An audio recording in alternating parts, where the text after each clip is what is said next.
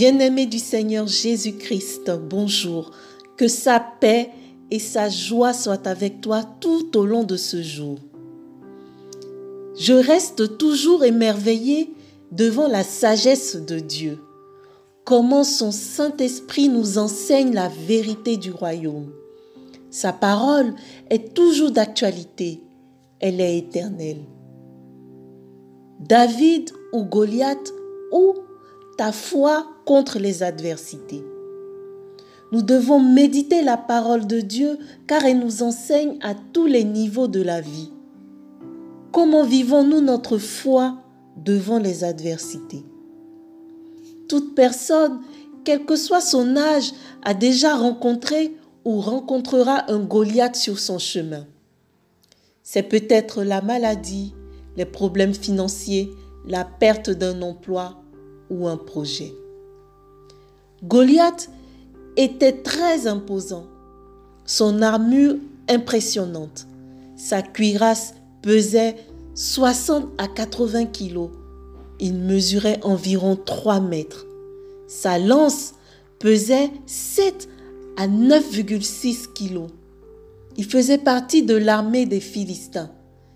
Il voulait faire la guerre aux Israélites sous le règne du roi Saül. David, quant à lui, était le plus jeune de ses frères. Il était berger. Il reçut l'onction du prophète Samuel pour succéder au roi Saül.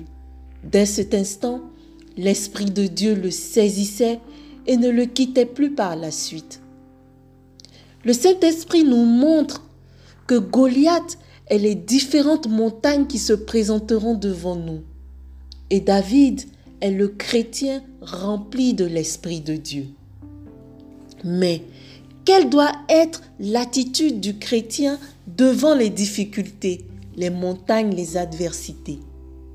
Tout comme David a dit à Saül dans 1 Samuel 17 au verset 32 que personne ne se décourage. Puis David a dit à Goliath, Tu marches contre moi avec l'épée, la lance et le javelot, et moi je marche contre toi au nom de l'Éternel des armées. Aujourd'hui, l'Éternel te livrera entre mes mains, et toute la terre saura qu'Israël a un Dieu. 1 Samuel 17 au verset 45 à 46. Bien-aimé, à notre tour, nous devons ne pas nous décourager ni promener des regards inquiets face à l'adversité. Nous devons nous lever et proclamer par la foi la victoire et surtout ne pas croiser les bras mais se mettre en œuvre car Dieu ouvrira certainement les portes. Nous devons rendre par des actions de grâce la victoire à Dieu seul. Bien-aimé, sache qu'il y a un temps pour toutes choses et le Saint-Esprit peut te donner le discernement, tantôt pour agir, tantôt pour te reposer, mais surtout ne te décourage pas. Tout comme Jésus a dit aux disciples, si vous avez de la foi comme un grain de senevé, vous direz à cette montagne, transporte-toi d'ici là, et elle se transporterait rien ne vous serait impossible. Matthieu 17, verset 20. Bien-aimé du Seigneur Jésus-Christ, le juste vivra par la foi.